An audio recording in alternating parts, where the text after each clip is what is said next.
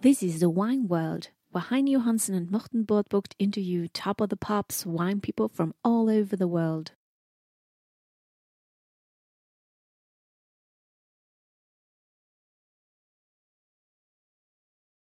So, Kenny here on the show with Folk Machine and Hobo Wineries. Yeah, and a few others actually, but That's a very uh, that's a very Californian thing, isn't it? To to just have a lot of names for your business. it's common in California, but I'm not sure if it's uncommon other places. Well, it depends a bit. And if you're in a very um, traditional area, then normally you would have the name that your great grandfather chose for your company, and then you'd be stuck with it. Yeah, I suppose. So you got Folk Machine, and the whole umbrella of it is called Hobo Wines. Yeah, and there's al- but there are hobo wines as well. There's the Folk Machine, Ghostwriter, Camp, Banyan, um, and then Lynn has uh, one wine as well, Edith and Ida. Stylistically, everything's pretty similar. So I feel like if I'm talking about one, I'm to some extent talking about all of them. I think they're they're geographically more separate than like what where they're made and what we're doing is fairly similar. And stylistically, what is your sort of philosophy of winemaking? I would say that we tend to be like less intervention, try to like work more in the vineyard, less in the winery. When we started almost 20 years ago,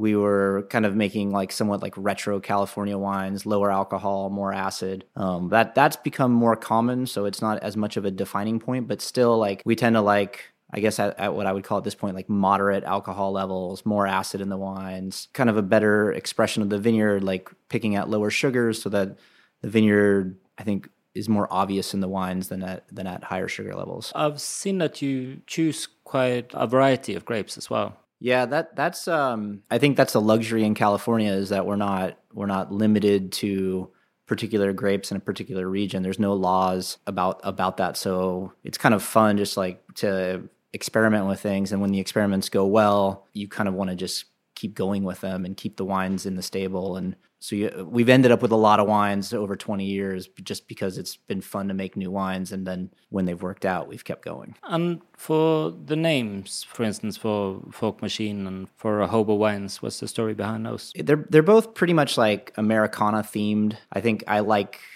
Americana. I like that era of American history. The Folk Machine specifically is inspired by Woody Guthrie, an American singer songwriter. Hobo is, is kind of like the same era. It's a little bit of like a tribute or an homage to, I guess, like what I think of as like Americans traveling and working and kind of making their way around around the country. It's kind of an era that's gone now too. In the sense of winemaking, do you have um, a, a picture of who drinks your wine and, and who enjoys it? Who who is your kind of ideal customer? I have a picture of who I think, yeah, I, I guess, but I don't know if it's accurate. Like, I mean, I've always wanted people like ourselves, like like myself, I guess, to drink my wine. I mean, I always felt most comfortable to make wine for people that were in a income demographic and social demographic similar to myself. So I, we've we've never really strived to make like expensive, fancy wines because that we we didn't have a lot of experience in that world of expensive expensive fancy wines. So we tried to make wines that were more moderate in price, but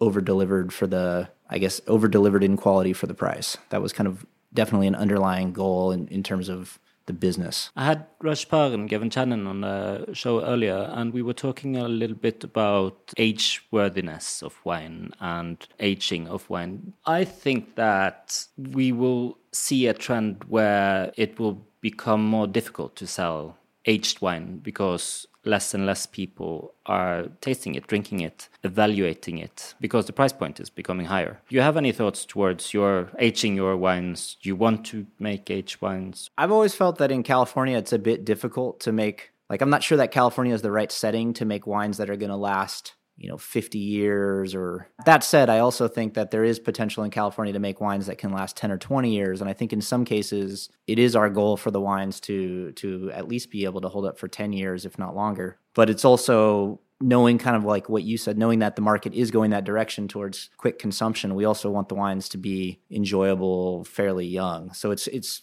trying to walk both sides of that line. When you sell your wines, do you sell it mostly in the internal market in the US or do you export most of the wine? Um, yeah, we're we're definitely mostly selling the wine in the United States. Uh, we're probably selling thirty to thirty five percent just in California where we are, and then our I mean total exports maybe are 15% of our production or something like that. I was also talking a bit earlier about uh, this toll on wines coming into the US, the 100% market toll on, on European wines. Uh, yeah. How do you think that that will, what do you think will happen to the US market if that gets imposed? I don't know if I know what will happen to the market. I don't think it's a good thing. I think that the consumer ultimately loses. I mean, they'll have less options, or at least if whatever options they have become more expensive. Uh, I would imagine that that, that would make it, make, it makes business difficult in the U.S. If if a restaurant is is doing a certain amount of business on on selling wine, they're not that business is going to probably go down. Obviously, any kind of like retail store selling wine, um, they're going to have a tougher job. It's I I don't see it as being a good situation for the U.S. market. I get it. You you don't own that much of vineyards yourself. When you go out and you're looking for grapes, what you look for in in the same sense of both style and quality? Well, I think we're first looking for the a particular grape planted in a particular terroir. Uh, and then beyond that, at this point in our business, like it needs to be either organically farmed or transitioning to organically farmed uh, for us to be interested. We're looking for owners and farmers that see things similarly to us and have like I guess a similar like ethics to to growing grapes that we do. Um, and then also you know just people that we think we can get along with and have a long term lasting relationship with that's not going to be a bunch of headaches yeah, it's uh, there's a lot of grapes in California, but it, it narrows things down pretty quickly. And and when you find those people, when you find those grapes, those vineyards, how do you go about to work with them? Do you do you work actively in the vineyards yourself, or, or do you talk to the farmers and then the farmers would just deliver finished grapes to you? I, I, I guess at the minimum we're somewhat active, where we at least have a, a discussion about how the vineyard's going to be farmed and what the what the goals are. That would be the minimum where we're not actually carrying things out. But then all the way to like, you know, then in some cases we're doing some of the work ourselves in other cases uh, we're leasing properties and doing all of the work so, we like to have our hands in everything i would say uh, and have at least a minimal amount of control on all the vineyards that we're sourcing from. For the type of grapes, do you do you look for the stranger grapes and go like, yes, uh, finally I've found uh, a vineyard of Valdiguié or uh, Trousseau, or or doesn't it matter that much? Uh, like about maybe like ten or twelve or thirteen years ago, I think yeah, yeah, like obscure grapes and weird things was exciting, and we were anytime anybody had something that we didn't know anything about, we definitely wanted that. But now you can only have so much of those things because it's always you're kind of always like pushing the rock uphill to sell those things that nobody's ever heard of. And and so it's it's a project and i think you can have you can have a certain amount of projects but you also to sustain the business you have to have some easier easier things that pe- that don't need so much explaining all the time for the people that are selling the wines as well as for ourselves. So we have a fair amount of obscure varieties that we work with but we also have a, a lot of Chardonnay, Cabernet, Pinot Noir, things that everybody's familiar with. And we still might have to explain stylistically what we're doing and why the wines are what they are, but at least people are familiar with the varieties, which uh, makes things easier to some extent. You had a wine, I, I think I remember for, from last year called uh, Batten Down the Hatches, The Storm is Coming. Was the idea behind the yeah so that was our 2017 folk machine um, potter valley pinot. And i think uh, we were talking to an artist. So so we do this potter valley pinot every year and the label changes. We generally work with a different artist every year and then we usually decide the name of the wine and then kind of let the artist just do what they want with the with the artwork based on the name that we give them. And so that one, um, we've been talking to an artist about doing a label, and I think the name kind of came like right after the 2016 election, I started thinking about about that name. It was sort of a prophecy of the 100% toll on European wines. Well, it might have been even more political than that, but yeah, something something in the same uh, vein. It seems to me that you have a crazy person uh, running your country, and that that might might be uh, some of the things that that was the pre precursor to to the name as well. Oh, for sure, for sure. I mean, that was that's what the name was all about. But okay, you were talking about you've got these normal grapes for California with your Pinots, with your Cabs, with your Chardonnays, and so on. What are the the stranger grapes that you make? So we make a white blend that's based on Tokai Friulano, which is not so common in California. We have um, Valdiguié, Charbono. I guess Carignan now is getting to be more popular, but when we started making Carignan, that was fairly obscure in California. We've done other things that are uh, some some that have gone by the wayside now. I mean, last like recently we were doing like a dry muscat. That's kind of weird in a still wine for California. Uh, we've done Verdelho, Verdejo. We still do a little bit of Tempranillo, which isn't that common in California. Yeah, that's right. We do we do some Gamay. There there may be others that I'm not thinking of. We we, we crush a lot of different grapes. when you're drinking wine yourself, what style of wine do you enjoy drinking? I mean, I guess we we like the same style of wine that we make. We don't we don't we don't drink a lot of our own wine, but uh, we drink a lot of like French wine in the sort of like twenty to thirty dollar price range. We drink, I guess, we drink a fair amount of like the quote unquote kind of new California wines. We like Oregon wines. I don't know that we drink a ton of Oregon wine, but we like them. I think we've been like trying to like educate ourselves more on Italian wines, although that's like fairly daunting task. Yeah, we drink a fair amount of champagne. You know, I, I think pretty open to most wine. as long as it's alcohol, it's fine. No. Yeah, yeah. No, I mean, yeah, yeah that's true. Like, uh, we like, I mean, uh, you know, we're probably drinking wine almost every day. So there's, there's, plenty of time for trying things. Have you seen a change in the market, in the style of wines that are popular? I guess so, yeah. There's definitely, I mean, like kind of what we said before, there's a big move towards drinking wines that are much younger. You know, there's there's the the natural wines, and there, there's a lot of young wines within that too. I think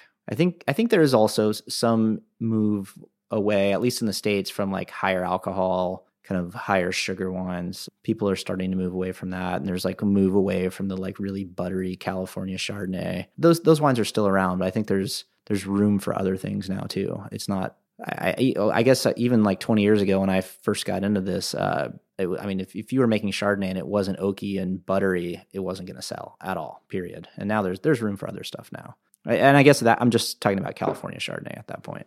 Um, how did you get into wine? My dad has worked at a winery since before I was born, so I grew up around a winery and um, did spend a little bit of time working there when I was growing up. And then um, I guess in my early 20s, started drinking wine and taking it more seriously and getting more interested in wine through drinking it and then just kept going from there. I think it's interesting where I think worldwide you see more and more interest in, in lighter wines and in low alcohol wines. And at the same time, the temperature is rising. And I think there's been some hot years now lately in California as well. Do you find it more difficult to make the lighter styles of wine now than it was, let's say, five, ten years ago? Yes, yeah, it's getting more challenging. What what's hard is, I mean, you can make you can always make lower alcohol wines because you can always pick at a low sugar. It's just a matter of whether you're going to have any flavor or acid or not, you know. And so, like acids are disappearing a lot, a lot quicker now. We have warmer nights, and so to to really retain acidity, you're having you'd have to be picking so early that there's not necessarily a lot of flavor, and so it, it is getting tricky to find that balance between ripeness and acidity um, and alcohol. But I think it also goes back to the sites that you're working with. I mean, all all of our sites everywhere I think are being affected by climate change, but the sites that are cooler sites and depending on soil types and whatnot, like can uh, and what you have planted there, there's there is opportunities for still getting good acidity at lower sugars. But um, like if you're in the interior of California and growing something like Zinfandel, forget it. You're not going to have any acid, and you know, no matter what sugar you pick at. But I, I think there is. It's requiring a lot more monitoring in the field now. Like I, I think we're probably sugar sampling and or grape sampling three times as much as we used to, just because things are moving a lot faster and the timing has become very, very critical. I, I feel like 20 years ago or 15 years ago, like if we started feeling like a vineyard was getting ready to pick, we could we'd had a window of, you know, sometimes up to like a week even where like it wouldn't make as much of a difference as long as we picked within that week. And now it's like I feel like if we don't pick on the exact day that we think feel things are ready, it's it, it's seriously affecting the wine. If we pick a day too early or a day too late, it's like really become about getting the exact right day. And do you think it becomes clearer in California now what are the good sites for wines and what are not as good sites? Or do you think that uh, the wine area of California is still expanding? I might be wrong about this, but I think given there, there's a glut of wine and grapes in California as of the last like year or two now. And so I, I think if anything, there's some vineyards being torn out. So I don't think vineyard land's expanding at the moment. It doesn't mean that it won't again in the future, but I don't think it is right now. I'm not sure that it's obvious where the good sites are. I know that there's no way for a consumer to to be able to tell from a wine label where the good sites are. We don't have a like a AOC system or something like that. I think the other thing in California is uh, we're we're having a lot of drought years. Uh, it's been okay the last couple years, but we came out, you know, uh, we came out of a three year drought, and there's likely to be more droughts, and so at some point the good sites are where there's either good good water holding capacity in the soils or maybe where you have water available to water the vines. Um, and so that right there is is is a defining point uh, even before you start talking about the other things. Do you think that the american avas and especially maybe in california would move more towards the aoc system? No. I don't see wineries or the people in positions to make those decisions wanting increased regulation. I think that the rules right now offer a lot of flexibility and and that's from a business point of view advantageous to the most of the people making these decisions or lobbying for these decisions. If you were to make wine somewhere else, where would you venture? I think uh, for for lifestyle purposes, maybe maybe the southern Rhone Valley we would we would like. If it was if it was just all about wine, it would it would to me be really interesting to be able to make wine in Burgundy. But but uh, I think from a lifestyle point of view, we would probably end up going further south than that. If you were to prepare for the next five years, what what are your thoughts of the future? What do you think of your own market position? What kind of wines you uh, make to uphold that? Well, I, our goal has always been to to over deliver on the price of our wines, so to offer value in in the wines that we're making. I think that that's always a good strategy. I think customers are always looking for value, and if you have value that they recognize, that sh- that should be a fairly sustainable business plan. There's there's always competition, and we just try to run our business very lean and always be on the hustle. And so try to keep our overhead low, make wines that are interesting and exciting for people at prices that they can afford, and um, I guess weather the storms. I always want to talk, I guess, more about like, I mean, we're really interested in our carbon footprint and like environmental issues and how they affect the wine business and how the wine business affects the environment. And so that's my agenda these days is to work on lowering our carbon footprint and having conversations about how we can do that in our business, but how the wine industry can do that in general. We don't have all the answers, but that's something I'm always, I, I want I want consumers to be more aware of all of that stuff when they're making wine making or wine buying decisions. I think, or really, I think I think consumers should be factoring in those kind of things when they're making any sort of buying decisions. And so uh, I think that's relevant to anybody making any goods. But uh, you know, in my world, it's very relevant to wine right now and grape growing practices as well. Let's go into that a bit. How do you feel about the use of artificial both fertilizers, the repellents on the one side, and the use of copper on the other side, polluting the ground, uh, and that kind of dilemma. It's a it's a complicated conversation there. I think that we would like to look at not only whether a vineyard's being we, we we we generally want vineyards to be organically farmed, but there are times where I can start to see the reasoning behind doing something not organic that would ultimately lower the carbon footprint of the vineyard. I think, eh, well, and copper is a whole other subject.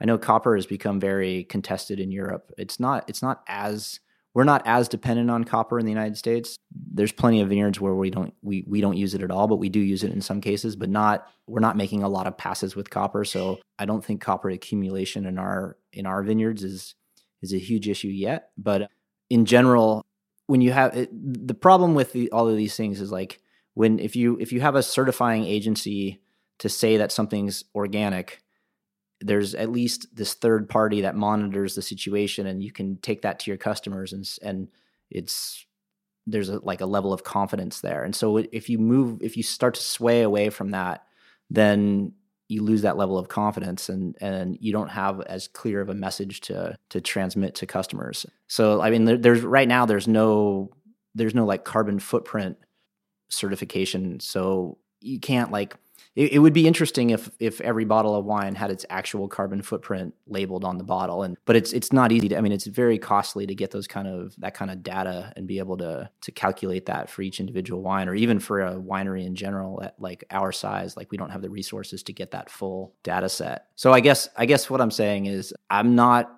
a big fan of using commercial and conventional chemicals in the vineyard, but they're they're if if you can cut down the number of like tractor passes significantly, it might it might make sense. Uh, I think it, it, again, it's like it's everything has to be very site specific. It's hard to just like make blanket statements about these things. It seems to me that uh, biodynamical production is getting more of a, a foothold in the wine production as well do you see that as a positive or do you more want to follow the organic production organic grape growing or organic viticulture to me is very practical and I think the benefits are are easy to assess. The biodynamics is is tougher. We have a couple of vineyards that are farmed biodynamically and with good results, but it's hard to quantify to significance what those results are. So at the very minimum, you have to be in the vineyard a lot when you're farming biodynamically. And so I think that's always a positive. Like you're gonna you're gonna spot problems earlier. You're gonna you're gonna know the vineyard better and you're gonna micro farm pieces of the vineyard because you're there a lot and you're seeing what's going on. Ultimately, that could lead to less chemical usage, less passes, you know, not doing unnecessary things. And then the actual biodynamic practices, I, I believe in them, but again, it's like it's it's hard. It's I'm not I don't have the full confidence to like push that on the growers that we're working with. I think it feels right to me, but I don't. It's that that's hard to go to a grower and just say, "Oh, this feels good." They have to feel it too. I think some of it makes sense to me though. And then in the in the same discussion, and then it would be natural to talk a bit about the natural wine movement. Your wines are quite, in a, for lack of a better word, clean. And then I don't know if you have the same strong market in the US uh, as well, but in Europe there is quite a strong niche market for making natural wines where you allow for what a traditionalist would call wine faults. Yeah, I mean we definitely have that market too. I think our wines, we're like on the fringes of natural wine, I suppose. We're grouped in with that often and I think we believe in or adhere to a lot of the same principles. It really depends on how you define natural wine. If it's going to be zero zero, then we don't at all, we wouldn't be part of that or qualify for that. We, most of our wines are, or really all of our wines are sulfured at least at, at bottling. I think that that's part of the cleanness. It also depends, again, this depends on variety and a, a lot of other factors too. But with the amount of wine that we're producing and kind of shipping to a lot of places, it's more comfortable for us. And the style of wine that we're trying to make, I think the a little bit of sulfur is beneficial. We're not quite ready to give up on that. I guess you know we try to uh, winemaking wise too. We just try to pay a lot of attention to things, and even if we're not making a lot of interventions to the wine i guess we're still monitoring things and keeping an eye on it. If we see if we see things going in a direction that we're not comfortable with we probably will do something but there is a limit to what we will do as well. There's things that we're there's definitely lines we're not willing to cross. And finishing off if you were to make the perfect wine what would it taste like? Well the perfect wine. I don't i don't know what the perfect wine tastes like. I guess I, I I think wines are great when there's a lot of complexity and nuance in a wine that's easy to recognize. I I I, think uh, when somebody who doesn't drink a lot of wine can quickly realize how interesting that wine is, that that's a very successful wine. You know, I think that if you can consume it and it enhances a meal, I think that that's great. I don't necessarily always think that wine needs to be like it's like it should be part of a meal, part of a conversation, part of an experience at a table. So it doesn't necessarily need to be like show stopping and like get all the attention to necessarily be great. I think it can it can just it can just accompany things and still be great. So the perfect wine, I guess, is uh eh, you know really it's like eh, the perfect wine is like there at the perfect time and the perfect place with the perfect people and that's like those are the best wines when you're like the whole everything's working together. But how do you make that wine? I don't know. I think you have to make the experience, not the wine. Thank you very much for coming, uh, Kenny of uh, Folk Machine. Thank you.